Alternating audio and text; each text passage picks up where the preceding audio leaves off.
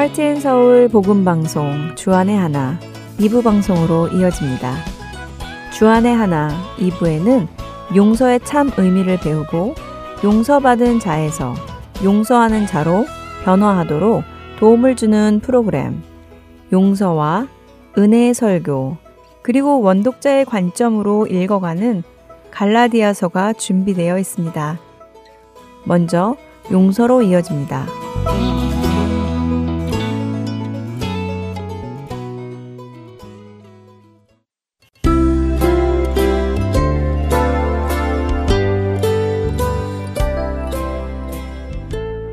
애청자 여러분 안녕하세요. 그리스도인의 특별한 권리, 용서에 대해 나누는 시간입니다. 최강덕입니다.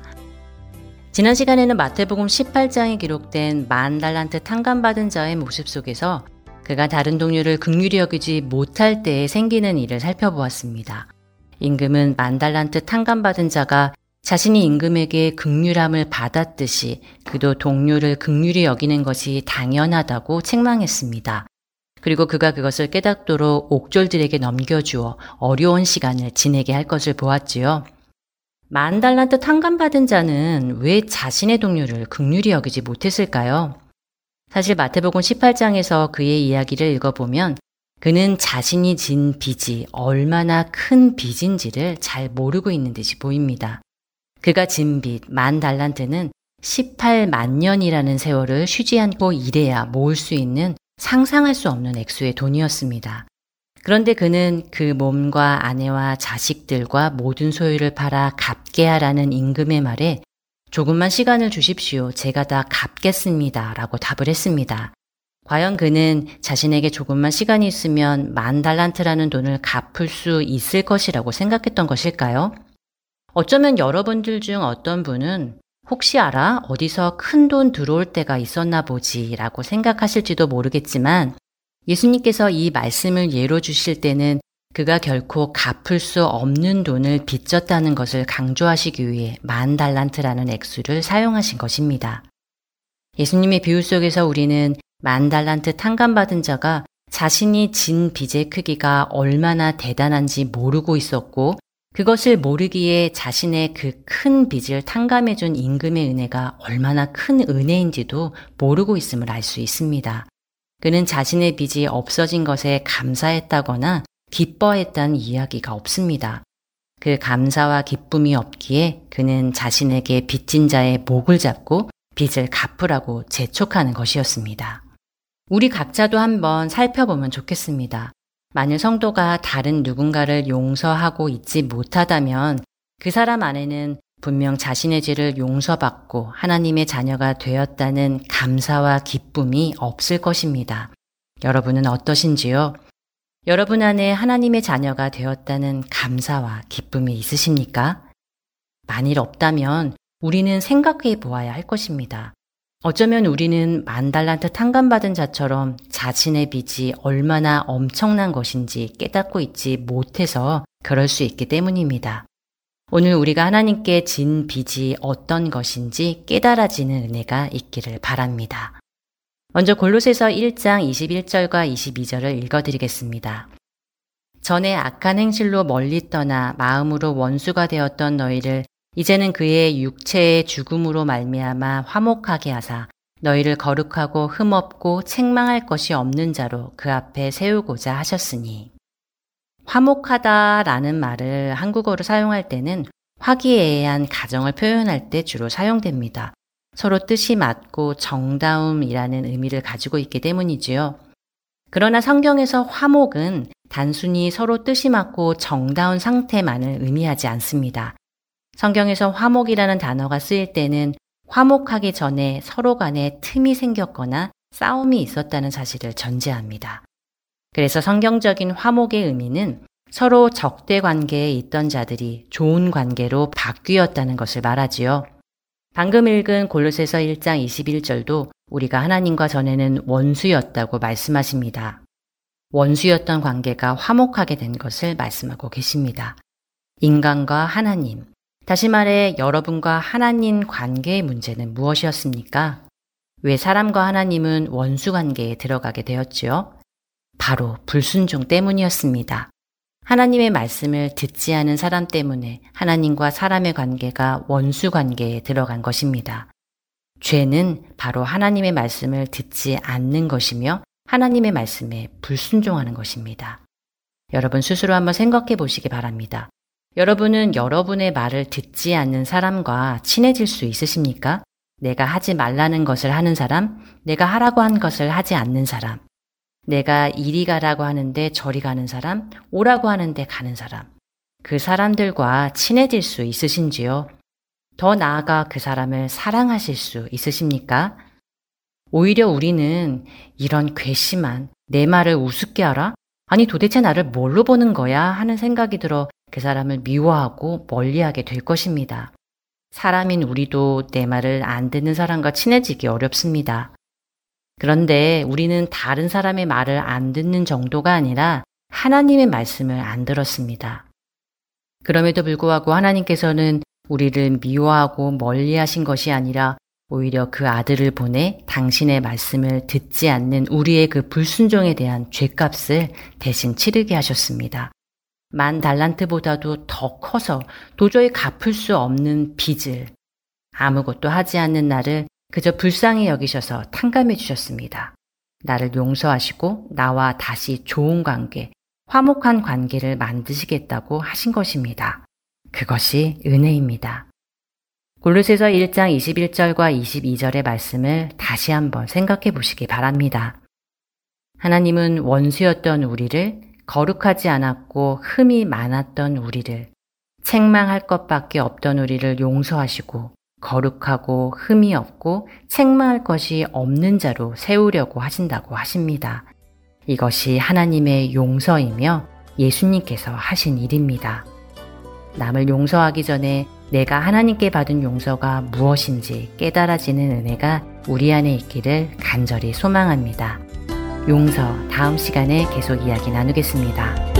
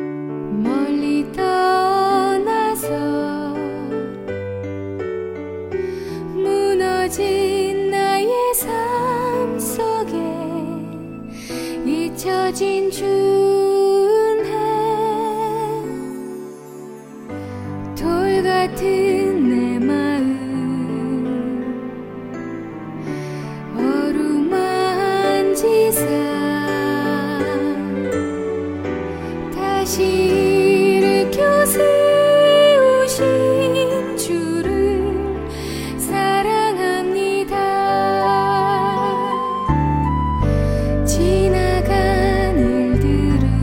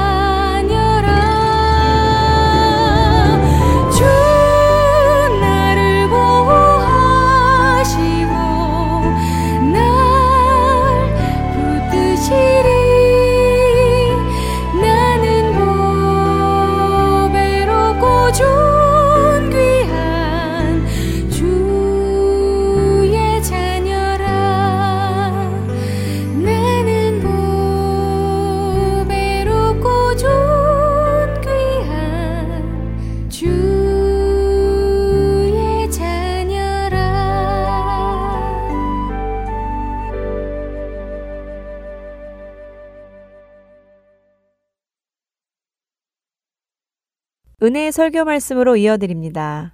오늘 설교 말씀은 캐나다 밴쿠버 그레이스 한인교회 박신일 목사님께서 창세기 12장 4절부터 9절까지의 말씀을 본문으로 처음으로 단을 쌓은 곳이라는 제목의 말씀 전해주십니다. 은혜의 시간 되시길 바랍니다.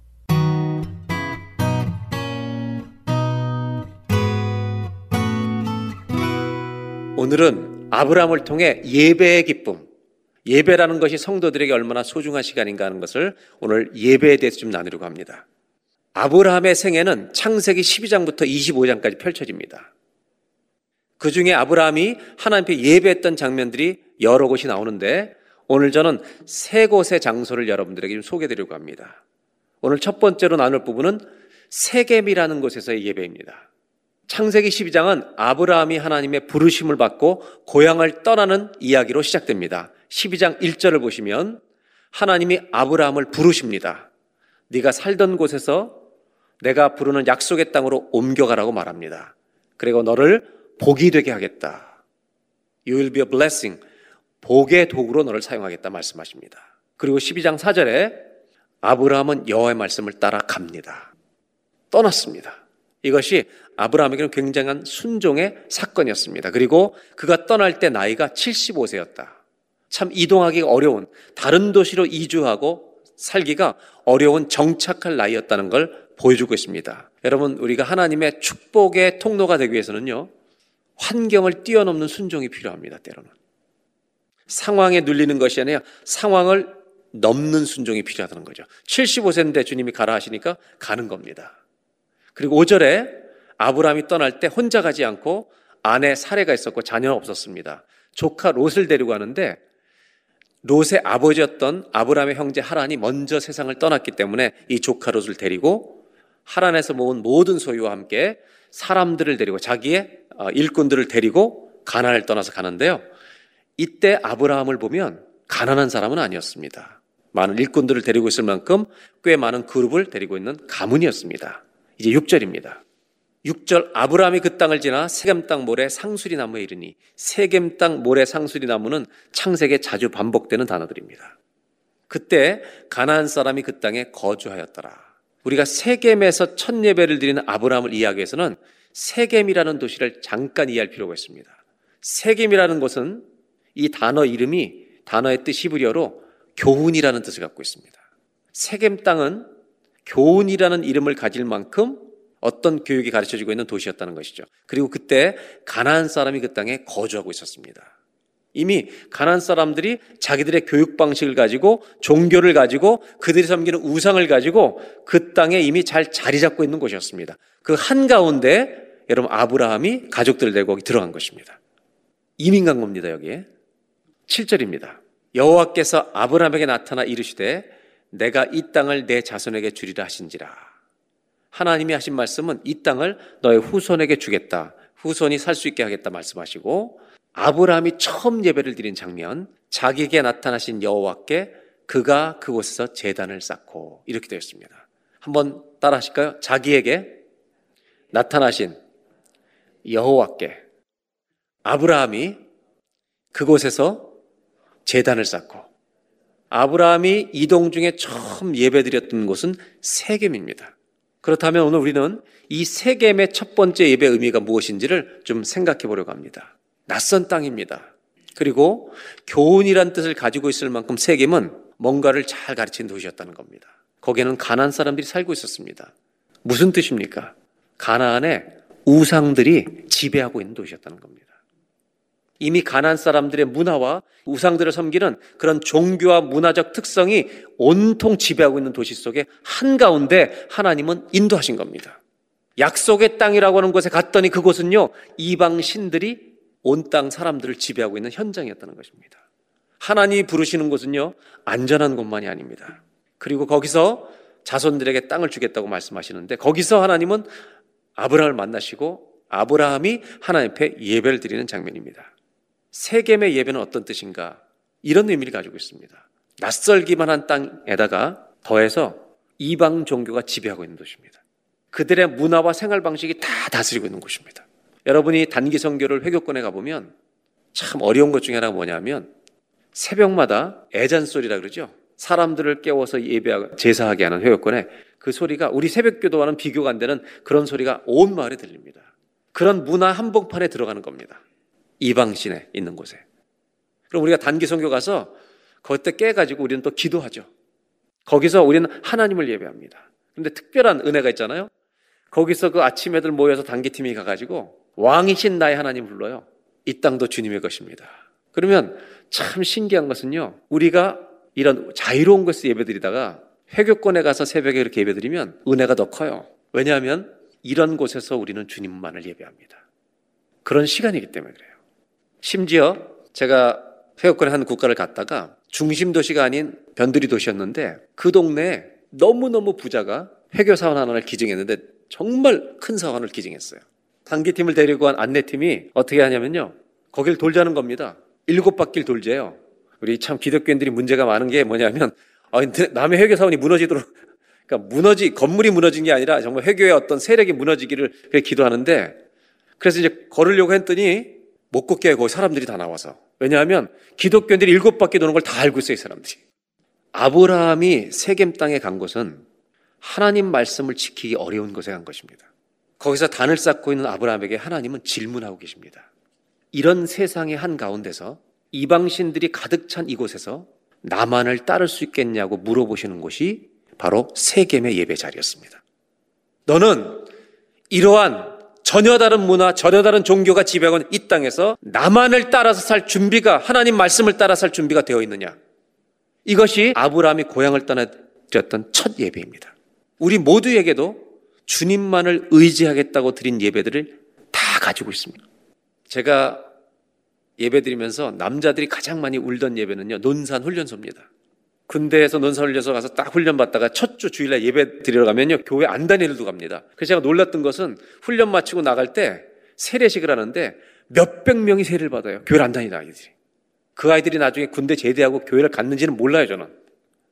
근데 신기한 게 있죠. 위험한 그런 상황 속에서 정말 주님만 의지하겠다고 매달립니다. 우리 모두도 마찬가지예요. 개업 예배가 됐던 어떤 예배가 됐던 우리 인생에는 나는 주님만 의지하겠다고 했던 예배들이 있습니다. 오늘 아브라함이 드렸던 이 세겜의 예배는 우리에게 이런 질문하고 있습니다. 여전히 이런 예배를 드리고 있는가? 여전히 주님만 의지하겠습니다라는 이런 결단이 있는 예배를 드리고 있는가? 세겜의 예배는 하나님이 아브라함에게 한 가지를 요구하십니다. 네 눈에 보이는 이 땅의 모든 우상들을 끝까지 버리고 여호와 하나님만을 따를 준비가 되어 있느냐. 이 결단을 하는 예배를 세겜에서 드리라고 말씀하신 겁니다. 단을 쌓는다, 예배를 드린다는 것은요, 결단한다는 의미입니다. 우리는 팬데믹이라는 이 상황 때문에 가정에서 드리는, 온라인으로 드리는 예배 지금 1년째 드리고 있습니다. 이것이 힘든 예배인 걸 압니다. 그러나 이거를 역전시켜보자는 겁니다. 온라인 예배를 드리면서 오늘 우리가 주님만을 따르겠습니다 하고 결단한 예배를 드린다면 하나님이 얼마나 놀라시고 기뻐하시겠는가. 이런 기적이 가정에서 일어나기를 주의 이름으로 기원합니다. 예배드리기 힘들어 이렇게 말하는 예배가 아니라 오늘 이 예배가 세겜 땅에서 아브라함이 하나님만 의지하겠다고 드리던 예배가 되게 해주십시오. 여러분, 한국을 떠나 이민자로 여기 딱 와서 처음 드리는 날, 예배드리는 날 많은 사람들 옵니다. 저도 이민 처음 온 분들 예배를 드려봤고 저도 처음 왔을 때 그랬죠. 괜히 눈물이 나는 거죠. 낯선 땅에 두려움도 있고 기대도 있고. 정말 주님만 의지하겠습니다. 여러분, 온라인으로 예배를 드려도 우리가 그런 예배를 드릴 수 있습니다. 예배에는 반드시 뭐가 있어야 되느냐? 결단이 있어야 합니다. 버릴 것을 버리고 주님만을 섬기겠습니다. 세겜에서 드리는 예배의 첫 번째 의미는 이것입니다. 예배는 주님만을 따르겠다는 결단의 시간이라는 것입니다. 이것이 얼마나 큰 기쁨인지 모릅니다. 신기한 거 이거예요. 우리 예수 믿는 사람들은요, 주님이 싫어하는 걸 버릴 때 버립니다. 한국에서 안산에서 목회하던 목사님이 계셨는데 이분이 목회 일기를 썼어요. 책으로 냈는데, 당신이 신방 갔을 때 아들이 야구선수인 집에 갔는데 식탁에 앉아서 예배를 드리는데 거기에 아들 사진이 하나 있더래요. 근데 사진이 뭐냐면 아들이 야구에서 상 받는 사진이 아니라 코치한테 야구 방맹으로 매 맞는 장면이 사진이 있더래요. 그래서 아니, 하필이면 왜 이 사진을 여기다 놨느냐. 그랬더니 이렇게 얘기하더랍니다. 제 아들이 야구 선수로 활동할 때 이제 초등학교 중학교 때 시절인데 시합을 앞두고 학교 야구 감독이 고사를 지냈답니다. 근데 자기 아들이 그 어른인데도 불구하고 저는 주님을 믿기 때문에 고사를 못 드립니다. 근데 감독이 엎드리라고 야구방에 머리 때린 거래요. 그러면서 부모님이 자랑스럽게 간직하고 있는 거예요. 목사님, 우리 애는요 매 맞으면서 제사 안 드렸습니다. 주님만은 예배해야 한다고. 이렇게 고백하면 어떻겠습니까? 우리는 주님만을 섬길 것입니다. 이렇게 여러분 고백하면 여러분 계신 자리가 세겜이 될 줄로 믿습니다. 이 세겜은 굉장히 상징적인 도시입니다. 아브라함에게만 이런 일이 있었던 게 아닙니다. 야곱이 삼촌집에 살다가 하나님 명령 따라 가나안 돌아올 때요 세겜에서 무슨 일을 했는지 아세요? 35장 4절입니다. 창세기 35장 4절에 야곱이 자기 손에 있는 모든 이방 신상들, 가족들이 갖고 있던 거, 자기 귀에 있는 귀걸이들을 야곱에게 사람들의 가문들이 다 줍니다. 자기 일행들이 다 줘요. 야곱이 그것들을 세겜 근처 상수리나무에 묻습니다. 세겜은 어떤 도시냐면 버리는 도시입니다. 우상을 버리는 도시가 세겜입니다. 저와 여러분의 인생에 우상이 없기를 바랍니다. 그 우상을 버리는 매주 예배가 세겜의 결단의 예배가 되시기를 주의 이름으로 축원합니다. 이게 끝이 아닙니다. 아브라함, 이삭, 야곱, 요셉이 끝난 다음에 모세가 지나고 여호수아가 가나안 땅에 들어갑니다. 여호수아가 가나안 정복을 다 하면서 마지막 인생을 마칠 때 여호수아 24장 1절에 모든 이스라엘 지도자들요 세겜이라는 땅에 모입니다. 세겜은 이스라엘 사람들에게 역사적인 장소입니다. 아브라함이 약속의 땅에 처음 와서 예배를 드렸던 곳이기 때문에 여호수아가 이스라엘 모든 지파를 세겜에 모으고 이스라엘 장로, 그들의 수령들, 재판장들, 관리들 부르고 하나님 앞에 다 섭니다. 그리고 나서 아브라함을 부르실 때 이야기를 회고해 줍니다. 역사를 회고해 줍니다. 하란에 살 때 하나님이 아브라함 불러서 아버지 데라는 우상을 만들던 사람이었지만 하나님 명령을 따라 가족을 다 두고 왔다. 그 얘기를 해줍니다. 그리고 나서 이 설교를 하는데 14절에 이렇게 얘기합니다. 세겜에 사는 설교가 뭐냐? 그러므로 이제는 여호와를 경외하며 온전함과 진실함으로 그분을 섬기라는 것입니다. 세겜은요 주님만을 섬기겠다고 예배하던 땅입니다. 너희의 조상들이 강 저쪽 애굽에서 섬기던 신들을 치워버리고 여호와만 섬겨라. 이것이 바로 세겜 땅입니다. 그러면서 여호와서는 한 가지를 더 이야기합니다. 15절입니다. 만일 여호와를 섬기는 게 좋지 않으면 예배는요 결단이 있어야 합니다. 좋지 않으면 하나님 믿는 거 소용없다 생각하면 너희 조상들이 섬기던 신 택하라는 겁니다. 하나님과 경쟁 관계에 있는 신은 있을 수가 없다는 거예요. 너 하나님 믿는 게 안 좋다. 다른 거 섬기라는 겁니다. 둘을 섬기지 말라는 겁니다. 그리고 15절의 끝부분입니다. 여호수아는 이렇게 말합니다. 오직 나와 내 집은 여호와를 섬기노라. 여러분 세겜 땅은 어떤 곳인지 아십니까? 주님만을 섬기겠다고 결단하는 예배의 땅이었습니다. 저와 여러분이 매주 드린 예배마다 우리는 주님만을 따르겠습니다. 나 결심했네 주 따르기로. No turning back. 뒤돌아서지 않겠네. 저와 여러분의 인생 가운데 매주일 예배가 1년 52주 예배가 주님만을 섬기기로 결단하는 살아있는 예배가 되시기를 주님의 이름으로 기원합니다. 잘 버리시기 바랍니다. 신기한 것은 왜 그것이 기쁨이 될까요? 모르겠어요. 하나님을 믿는 믿음을 가진 사람은요 하나님이 기뻐하지 않는 걸 버릴 때 기쁨이 돼요. 두 번째 예배는 베델의 예배입니다. 창세기 12장 7절에서 세겜 땅에서 예배한 다음에 12장 8절로 갑니다. 8절에 베델 동쪽 산으로 옮겨 장막을 칩니다. 아브라함이 장막을 치는데 여러분 성도들이 가지고 있어야 될 굉장히 두 가지 영적 필수품이 있어요. 그게 뭐냐면 장막과 제단이에요. 장막은 집을 상징하죠. 텐트. 근데 여러분이 집을 사서 사시더라도 텐트처럼 여기셔야 합니다. 왜냐하면 장막을 가지고 있다는 말은 순례자라는 뜻입니다. 이 땅이 내가 영원히 살 곳이 아니라는 뜻입니다. 여러분이 아무리 좋은 집을 사셔도 장막처럼 여기셔야 합니다. 두 번째, 제단은 뭐냐? 하나님을 향하는 것입니다. 집은 하우스는요, 세상을 향한 삶이고 제단은 하나님을 향한 삶이에요. 존 필립스 같은 사람 옛날 분은 뭐라고 표현했냐면 이 텐트, 장막이라고 하는 것은 우리가 살아가고 있는 this world, 이 세상을 상징하는 것이고 그 다음에 제단은 the next world, 다음 세상을 상징하고 있다. 이렇게 표현했어요. 우리 예수 믿는 사람은요. 장막이라고 하는 하우스, 이 땅에 사는 하우스, 그러나 순례자. 또 하나는 하나님 나라를 향해 가는 제단, 예배자. 이 두 가지를 가지고 사는 것이 매우 중요하다는 겁니다. 8절로 다시 돌아갑니다. 장막을 칩니다. 여러분, 아브라함은요, 순례자였습니다. 에일리언, 나그네라고 생각했습니다. 서쪽은 베델이요 동쪽은 아이라. 그가 그곳에서 여호와께 제단을 쌓고 여호와의 이름을 불렀다. 두 번째 예배가요, 베델의 예배입니다. 그런데 13장에 가면 베델에서 또 한 번 예배를 드립니다. 13장 3절을 보겠습니다. 12장과 13장 사이에 무슨 일이 있죠? 그리고 13장 3절입니다. 네게브에서부터 길을 떠나 베델에 이르며 베델과 아이 사이 곧 전에 장막 쳤던 곳에 이르니, 바로 이전에 12장 8절에 나왔던 말씀, 그 지역에 다시 도착합니다. 13장 4절입니다. 우리 다 같이 한번 읽겠습니다. 시작. 그가 처음으로 제단을 쌓은 곳이라 그가 거기서 여호와 이름을 불렀더라. 또 예배했다는 것입니다. 그런데 이제 문제가 하나 있습니다. 4절에 그가 처음으로 제단을 쌓은 것, 이게 오늘 설교 제목입니다. 왜 문제가 있느냐? 아브라함이 처음 제단을 쌓은 것은요, 베델이 아닙니다. 세겜입니다. 그런데 성경은 왜 그런지 모르겠지만 베델에서 두 번째 예배를 드린 곳을 13장에 다시 예배 드리면서 처음 단을 쌓은 곳이라고 부르고 있다는 것입니다. 아마 일부러 틀리진 않았을 것입니다. 모르긴 몰라도 학자들이 보는 견해는 두 가지가 있어요. 하나는 세겜과 멀지 않은 땅이다, 이런 의미를 가지고 있지만, 또 하나는 베델에 뭔가 더 중요한 의미를 부여하고자 한다. 이해가 됩니다. 뭔가 어떤 베델이라는 도시에 대해서 중요한 의미를 부여하고자 합니다. 왜? 베델은요, 하나님의 집이란 뜻이에요.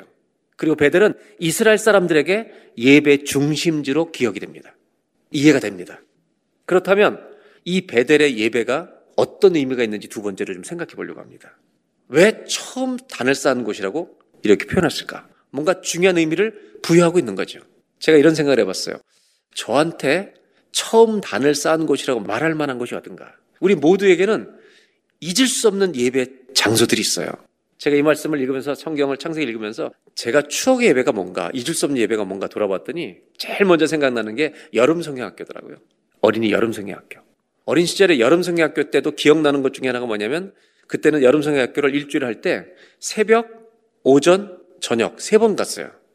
요즘 사람들은 신앙생활 평안하게 해요. 우리는 새벽, 어린 시절에 새벽 예배, 그 다음에 오전 예배, 저녁 예배, 흰 그룹 뭉게뭉게 부르면서, 예, 출석표 딱 해가지고요, 아침, 저녁, 점심, 전 도장 찍어서 다 참석하면 상 주고 너무 즐거웠어요. 그런 예배도 기억이 나지만 제 마음속에 첫 예배라고 기억나는 게 뭘까? 1986년 12월 21일 제가 신학교 졸업하고 군대 갔다 오고 총각, 결혼도 하기 전에 총각 전도사로 강원도에 있는 첫 교회에 부임할 때입니다. 성탄절을 바로 앞두고. 그때 도착했을 때 그 지역의 목사님이 모셔서 우리 교인 몇 명하고 시골교회 저를 위해서 사택에서 예배를 드려줬어요. 그 예배를 제가 잊을 수 없어요. 그분 목사님 설교도 기억하고 있어요.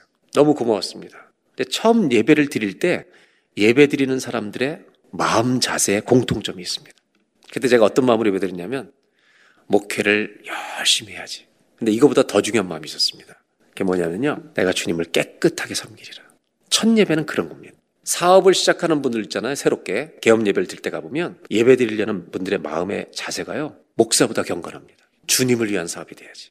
저도 처음 목회할 때 그랬고요. 우리 그레이스를 개척하던 2002년 12월 31일 그때 첫 설교가 내신을 벗으라 했습니다. 왜? 하나님이 저한테 하신 말씀이기 때문에. 그때도 내가 깨끗하게 주를 섬기리라. 여러분, 그런 순수함이 무너졌든 있든 상관이 없어요. 중요한 건 뭐냐? 잊어버리지 않는다는 거예요. 그리고 우리는 그것을 그리워합니다. 어쩌면 그 예배가 있었기 때문에 회복이 가능한지 몰라요. 아브라함에게는요, 베델 예배가 두 번째 예배입니다. 12장에 나오고 13장에 나오는데 13장에 나올 때 처음 예배 드린 곳이라고 말합니다. 그렇다면 이 사이에 무슨 일이 났는가? 여러분 잘 아시는 대로 애굽 사건이 일어납니다. 12장 10절입니다. 약속의 땅에 사는데 기근이 듭니다. 여러분, 하나님이 가라고 하신 곳에서도 기근을 만날 수 있습니다. 그래서 양식을 찾아 애굽에 내려갑니다. 왜냐하면 가족들이 많으니까. 어쩌면 자연스러운 현상일지 모릅니다. 근데 여기서 아브라함은 실수를 범하죠. 우리가 잘 아는 일입니다. 자기 아내 사레가 너무 예쁘게 생겨서 바로 왕이 자기를 죽이고 아내를 빼앗을까 봐 누이라고 얘기하자고 얘기합니다. 물론 이들은 법적으로 친척이었습니다. 완전 거짓말은 아닙니다. 그런데 이해가 되는 게 있죠. 세겜 땅에 도착했을 때는 낯선 땅의 두려움이 있지만 애굽 땅은 바로 왕이 죽인다는 목숨에 대한 두려움이 있었기 때문에 그렇게 얘기한 겁니다. 결국 바로왕에게 아내를 줍니다. 자기가 살기 위해서. 아브라함은요, 고향을 떠나는 명령을 주님으로부터 받을 때 하나님이 주셨던 음성들이 있었습니다. 약속이 있었어요. 근데 신기한 것은 양식을 찾아서 애굽에서 내려가 사는 동안 그 약속이 희미해지는 것입니다. 우리의 인생 가운데 예배의 기근이 오면 약속이 희미해집니다. 창세기 12장 2절에 하나님 뭐라고 말씀하시냐면 아브라함한테 고향을 떠나라고 하실 때 내가 너로 큰 민족을 이루게 하겠다고 약속하셨습니다. 근데 이것을 생각할 겨를이 없어요. 자기는 살아야 돼요, 지금. 거짓말을 해서 아내를 바로왕에 보냈습니다. 제가 여러분들과 오늘 나누고 싶은 두 번째 이야기는 이런 겁니다. 아브라함의 별명은 믿음의 조상입니다. 우리보다는 저는 낫다고 생각합니다. 그런데 이 아브라함에게도 육신의 기근만이 아니라 예배의 기근이 올 수 있다는 겁니다. 이거를 좀 죄송한 표현으로 제가 하고 싶은데 우리의 믿음 생활에 돌연변이가 나타날 수 있다는 겁니다. 이러지 않을 사람이 그런 짓을 할 때가 있다는 겁니다. 이게 우리의 모습이라는 겁니다. 예배가 약해질수록, 예배로부터 멀어질수록 여러분 애굽은 커 보일 것입니다. 하나님의 약속은 점점 약해질 겁니다. 그때 우리는 하나님을 내려놓고 내 방식대로 타협하고 내 방식대로 살아가는 길을 언제든지 택할 수 있는 위험한 사람들이라는 겁니다. 예배는요, 신앙인에게 생명과 같습니다. 언제 내 삶 속에 이런 영적 돌연변이 같은 증상이 나한테 나타나느냐, 영적인 돌연변이 같은 유전자가 발동을 하느냐, 예배에 가뭄이면 그렇습니다. 내 예배가 죽으면 우리는 이렇게 될 때가 있습니다. 아브라함은 육의 기근만 만난 게 아닙니다. 영적인 기근이 그에게 왔습니다. 이 과정에서 아브라함이 한 가지를 통과해야 됩니다. 그건 뭐냐면 자기 자신이 어떤 인간인지를 보게 되는 겁니다. 여러분, 저와 여러분에게는 혹시 믿음의 돌연변을 일으켜낼 만한 나의 애굽 같은 문제가 없는지 돌아봐야 합니다. 내가 드리던 예배, 내 믿음을 무력화시키는 그런 문제가, 그런 장소가 나한테는 없는가? 우리는 언제 어떤 곳에서 내 믿음이 무너지는가? 그것을 여러분 토해야 되는 겁니다. 그것을 토하는 예배가 베델의 예배입니다. 감사하게도 하나님은요, 지금 예배가 죽어가지만 세겜에서 예배드렸던 예배자 아브라함을 기억하십니다. 저는 이 성경을 읽으면서 예배를 드렸던 분들에게 주시는 은혜가 있다고 생각해요. 그래서 어떻게 하냐면 바로 왕에게 아내를 돌려주라고 말합니다. 아브라함의 아내라고. 이거는요, 하나님의 간섭입니다. 여러분, 우리가 예배를 드린 사람이라면 하나님 우리 인생에 간섭하실 것입니다. 아멘? 간섭하세요. 그래서 결국 돌려주면서 책망합니다. 왜 속였느냐고. 죽을까 봐 속였다고 대답했겠죠. 그리고 그의 모든 소유를 돌려줍니다. 13장 1절입니다. 애굽에서 아브라함이 올라옵니다. 2절입니다. 2절을 다 같이 한번 읽겠습니다. 시작. 성경은요, 매우 상징적일 때가 많습니다. 아브라함이 부자가 돼서 올라왔다는 것입니다. 재산을 많이 갖고 왔다는 거예요. 모든 소유를 빼앗지 않고 다 돌려주고 어쩌면 이 바로왕은요, 선물을 더 줬을지도 모릅니다. 그런데 전혀 영적으로 평안해 보이지가 않습니다. 왜? 실패하고 돌아오는 걸음입니다. 영적으로 자기 수치를 보고 돌아오는 것입니다. 아브라함은.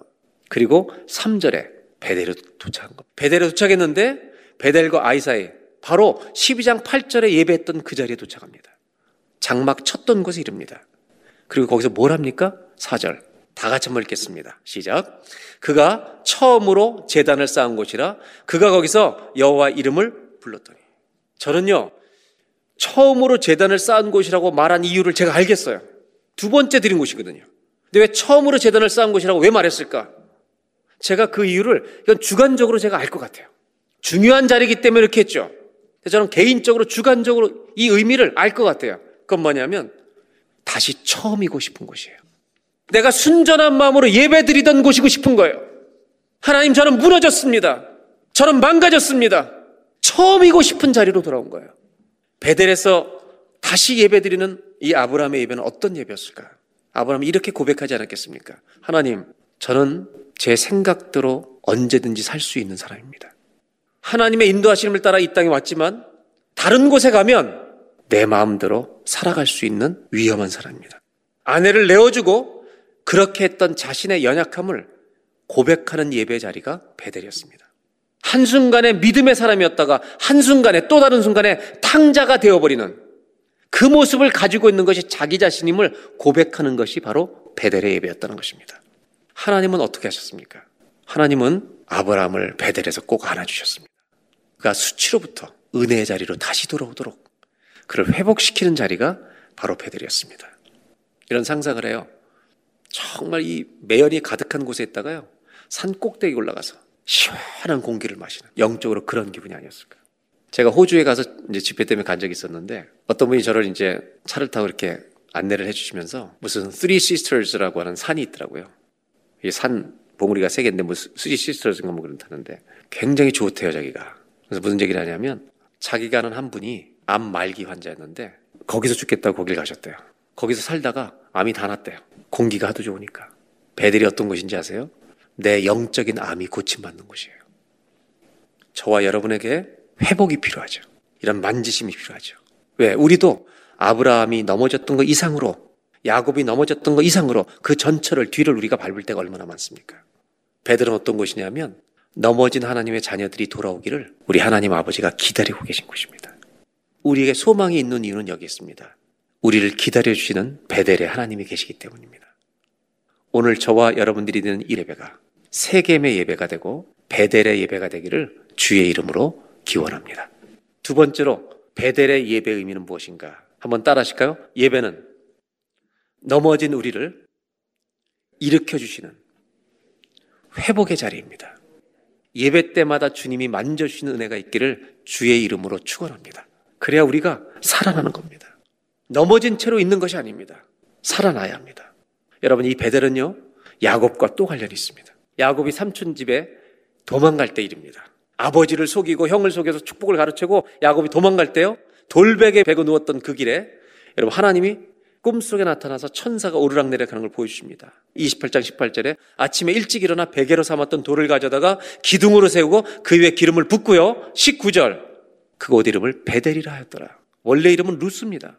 여러분 야곱에게 잊을 수 없는 곳이 베델입니다. 내가 인생이 망가졌을 때 나에게 찾아오셨던 나를 기다리고 계셨던 그곳이 베델입니다. 만약에 이것이요 21세기에 오늘 일어난 사건이라면 여러분 이 날은요 야곱이 한밤중에 사닥다리 천사의 환상을 받고 베델에서 예배를 드렸는데 단을 쌓았는데 21세기에 야곱이 일어난다면 이 사건은요 온라인 예배입니다. 오늘 여러분 야곱처럼 도망가던 심정으로 온라인으로 예배드리는 분이 있다면 그 자리가 베델이 되기를 바랍니다. 이게 끝이 아닙니다. 삼촌 집에 20년 살다가 돌아갈 때 아브라함이 준 땅으로 돌아가라 하실 때 35장 1절에 이렇게 말씀하십니다. 하나님이 야곱에게 이르시되 일어나 베델로 올라가라. 베델이 어떤 곳입니까? 주님이 이렇게 말씀하세요. 거기 거주하면서 네가 네 형 에서의 낯을 피하여 형 속이고 아버지 속이고 도망하던 때에 너에게 나타났던 하나님께 거기서 제단을 쌓아라. 무슨 말이에요? 너의 수치를 고백하는 곳에 가서 예배드려라. 베델은 어떤 곳인지 아세요? 창세기에서 내가 회복되는 곳입니다. 내가 어떤 사람인지를 깨닫게 되는 곳입니다. 그리고 주님이 나를 앉으셔서 고쳐주시는 곳입니다. 넘어진 사람들이 하나님으로부터 멀어졌던 사람들이 주님과의 사귐과 교제를 회복할 수 있는 것은 바로 제단입니다.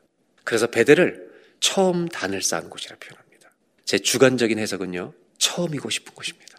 이런 은혜가 예배 때마다 있기를 1년 52주 예배 때마다 있기를 주의 이름으로 기원합니다. 이런 질문 한번 던져보십시오. 여러분 애굽으로 내려가는 길이십니까? 베델로 올라가고 있는 길입니까? 회복의 자리로 올라가는 저와 여러분 오늘 예배가 되기를 주님의 이름으로 축복합니다. 마지막 세 번째 예배는 아브라함의 생애에서 모리아산에서 드렸던 예배입니다. 22장 1절 2절을 보겠습니다. 그 일 후에 하나님이 아브라함을 시험하시려고 하나님은 우리의 믿음을 시험하시는 분입니다. 유혹하시는 분이 아니라 믿음을 강하게 만들기 위해 시험하시는 분입니다. 우리 믿음을 테스트하십니다.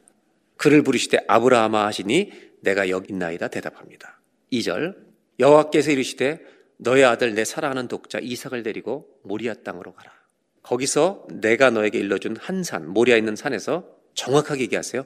네 아들 이삭 하나를 번제로 드리라는 겁니다. 믿음을 시험하기 위함입니다. 아브라함은 아들을 데려갑니다. 우리가 잘 아는 것처럼 모리아산에 가서 번제단을 만들어 아들을 눕힙니다. 그리고 칼을 들어서 이삭을 제물로 바치려는 순간에 하나님 막으십니다. 그리고 하나님 말씀하십니다. 예배가 뭔지를 가르쳐 주시는 거죠. 예배는요 드리는 겁니다. 예배는 우리의 전부를 드리는 겁니다. 하나님은 이삭이 아브라함에게 전부라는 걸 아셨습니다. 그런데 드리니까 뭐라고 말씀하시냐면 이제 네가 네 아들보다 나를 사랑하는 줄 알겠다 말씀하시면서 아브라함의 마음을 받으십니다. 여러분 마음을 드리면 전부를 드린 겁니다. 그리고 이삭을 돌려주십니다. 22장 13절에 우리가 잘 아는 이야기가 전개됩니다. 아브라함이 눈을 들어 살펴보니까 숫양이 있습니다. 아브라함이 그 숫양을, 하나님이 준비해 주신 양을 가져다가 아들 대신 제물로 드립니다. 제사는 드려지는데 제물이 바뀝니다. 그래서 아브라함과 이삭이 손을 잡고 하나님 앞에 감격스러운 예배를 드렸을 것입니다. 그리고 14절에 아브라함은 그 땅 이름을 여호와 이레, 하나님이 준비하셨다는 뜻으로 이름을 붙입니다. 여기까지 이야기가 이 모리아산의 예배의 이야기입니다. 오늘 나누고 싶은 것은 모리아산의 예배의 의미입니다. 아브라함은 드리러 갔습니다. 근데 하나님은 망을 받으시고 이삭을 돌려주셨습니다. 이삭이 없어진 것이 아닙니다. 그런데 아브라함은 중요한 걸 깨닫습니다. 이삭을 드렸다가 아들을 그대로 산채로 돌려받습니다. 이걸 받을 때 아브라함이 깨달은 중요한 사실이 있습니다. 이 이삭은 더 이상 내 것이 아니라는 겁니다. 자녀가 있는 부모님들에게 제가 말씀드립니다. 예배를 통해 다시 태어나셔야 합니다. 관계가 다시 태어나야 합니다. 부모와 자녀의 관계가, 나와의 관계가 다시 태어납니다. 이삭을 돌려받은 순간 아브라함은 정신을 차리고 알아차렸습니다. 이게 내 아들이 아니구나. 내 아들이지만 내 것이 아니구나. 주님 것이구나. 예배의 정점은 우리를 드리는 것입니다. 그리고 우리도 다시 받아야 합니다. 누구 걸로 다시 받아야면 주님 것으로 받으셔야 합니다. 사도 바울은 로마서 12장에 너희 몸을 하나님이 기뻐하시는 거룩한 산제에서 드리라고 했습니다. 아브라함에게 이삭은 재산 목록 1호입니다. 자기를 드리는 것과 그거보다 더 큰 의미가 있는 것입니다. 하나님은 아들을 바쳤다가 돌려주시면서 이렇게 말합니다. 아들, 너희들의 딸, 너희 자녀를 네 손으로 붙들고 있지 말라는 것입니다. 또 한 가지, 자녀를 둔 부모들에게 주님 말씀하십니다. 자식들에게 네 인생도 붙들려 있지 말라는 것입니다. 어떤 부모들은요, 자식에 붙들려 삽니다. 자식의 종입니다, 종. 주님이 부모가 자식 것도 아니고 자식도 부모 것이 아니라고 말씀하십니다. 너나 너희 자녀들 하나님이 붙들고 있다. 관계가 다시 태어나야 합니다. 아들을, 이삭을 다시 가졌습니다. 물론 소중히 여길 것입니다. 그러나 아브라함의 가슴 속에 새겨진 것은 더 이상 이삭은 자기의 전부가 아니었습니다. 이삭에게 붙들려 살지도 않았습니다. 하나님이 주신 하나님의 아들, 그 아들을 나의 자녀로 주신 것입니다. 아브라함도 마찬가지입니다. 내 인생에 나도 전부가 아니라 자식도 전부가 아니고, 모리아산의 예배는 주님이 우리의 전부이십니다. 우리도 주님 것입니다. 이 고백이 있는 것이 모리아산의 예배였습니다. 결국 여러분, 모리아산의 예배는 아브라함의 가슴 속에 아브라함도 아니고 이삭도 아니고 주님이 자기들의 중심에 가득 채워지는 시간이 모리아산의 예배였습니다. 예배 중심은 예수 그리스도를 기억하는 것입니다. 왜냐하면 마땅히 죄로 인해 죽어야 될 우리를 대신해서 예수님이 죽어주신 것을 기억하는 것이 매주의 예배해야 되기 때문에, 그래서 예배의 핵심은요, 내가 죽고 내 안에 주님이 사시는 것입니다.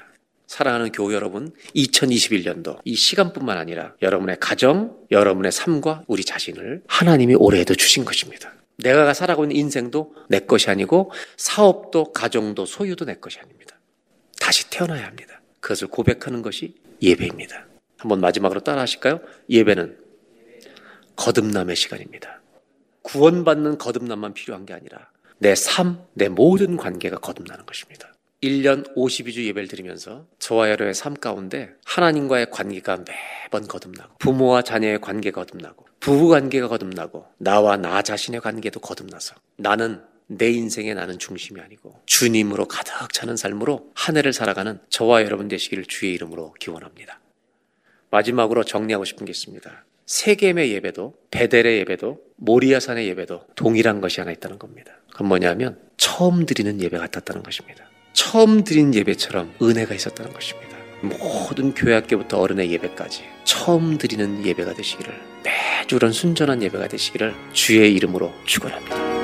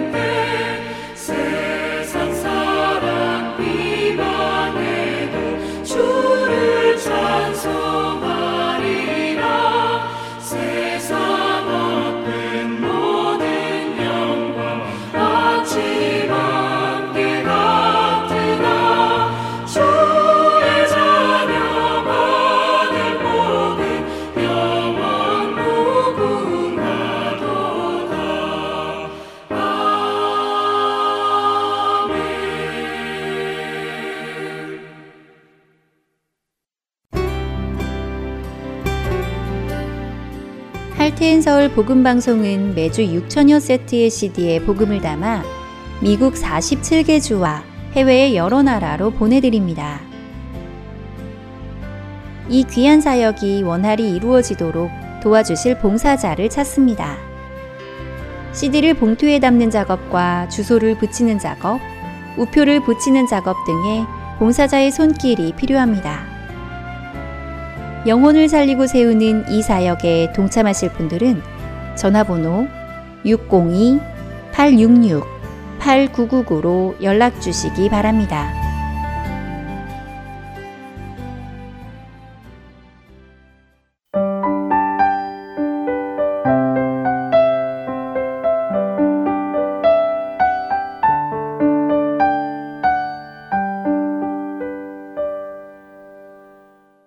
계속해서 원독자의 관점으로 읽어가는 갈라디아서 보내드립니다.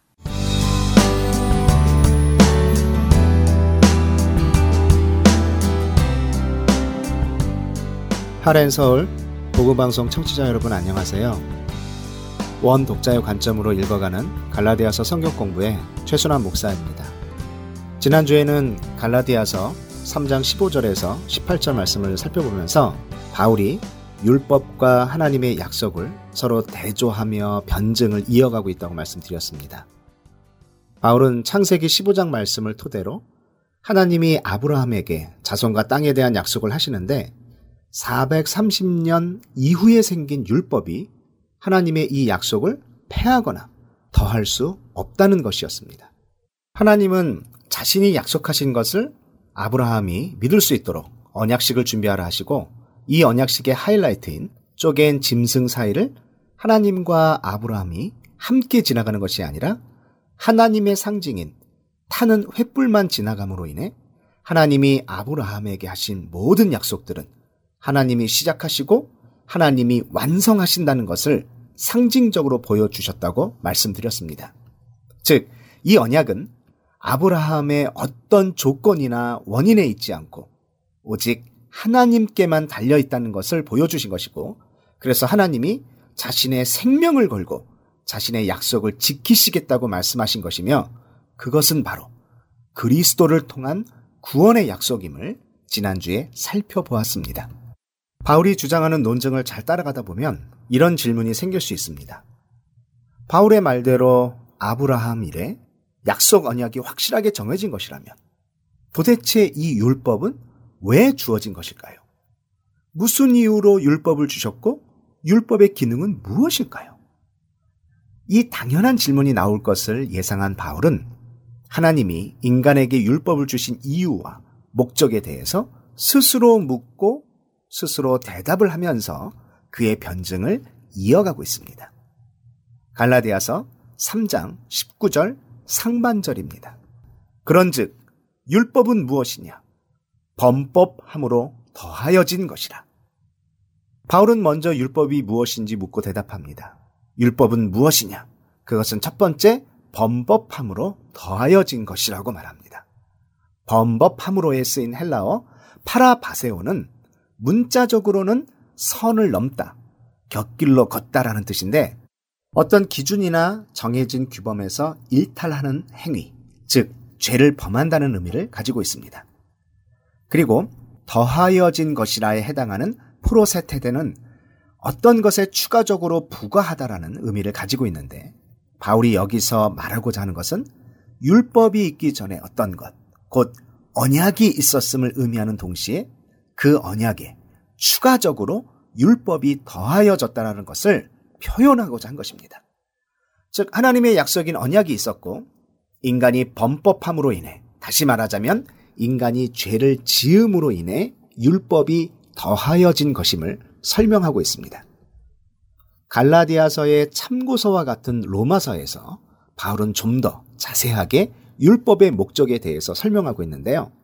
로마서 3장 20절에서는 그러므로 율법의 행위로 그의 앞에 의롭다 하심을 얻을 육체가 없나니 율법으로는 죄를 깨달음이니라 라고 말하고, 로마서 7장 7절에서는 그런즉 우리가 무슨 말을 하리요? 율법이 죄냐? 그럴 수 없느니라. 율법으로 말미암지 않고는 내가 죄를 알지 못하였으니 곧 율법이 탐내지 말라 하지 아니하였더라면 내가 탐심을 알지 못하였으리라 라고 설명하고 있습니다. 율법은 인간의 죄성 때문에 그 죄를 깨닫게 하기 위해 하나님이 추가하신 것이지 그 율법 자체가 죄는 아니라는 것을 바울은 말하고 있습니다. 즉 하나님이 율법을 주신 목적은 죄를 깨닫게 하는데 그 목적이 있다는 것입니다.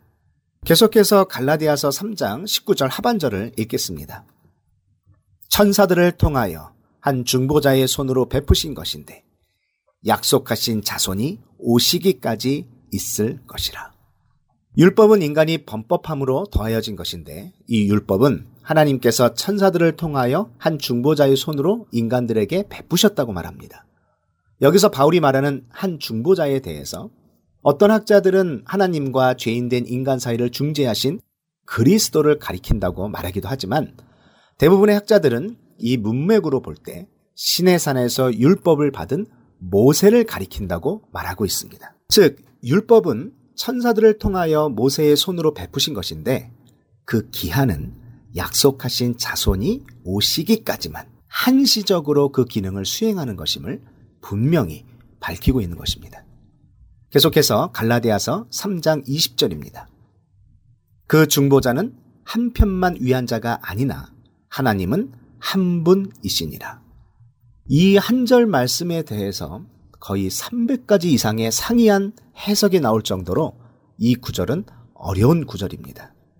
이러한 구절들은 해석하기 어렵다고 해서 난해 구절이라고 말하는데요. 이러한 난해 구절들이 나오면 너무 지나치게 주관적으로 해석하려고 하지 말고 전체적인 의미만 이해하고 넘어가는 것이 좋습니다. 이 구절에서 말하는 그 중보자는 아마도 계속 모세를 말하고 있는 것이라 생각하는 것이 조금 더 합리적일 것 같습니다. 즉, 그 중보자인 모세는 어느 한 편이 아닌 제3자로서 양쪽을 이어주는 매개적인 역할, 즉 중재의 역할만 한다는 것입니다. 아마도 여기서 바울이 강조하고 싶은 것은 율법은 중재자인 모세를 거쳐서 간접적으로 주어진 것이지만 지난주에 살펴본 것 같이 하나님의 약속은 하나님이 직접 아브라함에게 말씀하신 것이고 그리스도를 통해 성취될 언약입니다.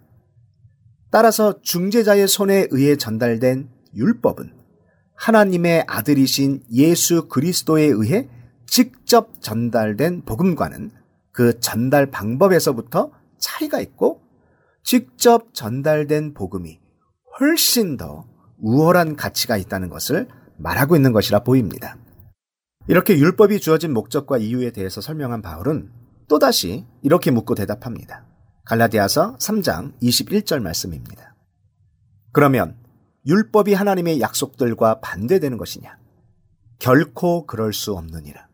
만일 능히 살게 하는 율법을 주셨더라면 의가 반드시 율법으로 말미암았으리라.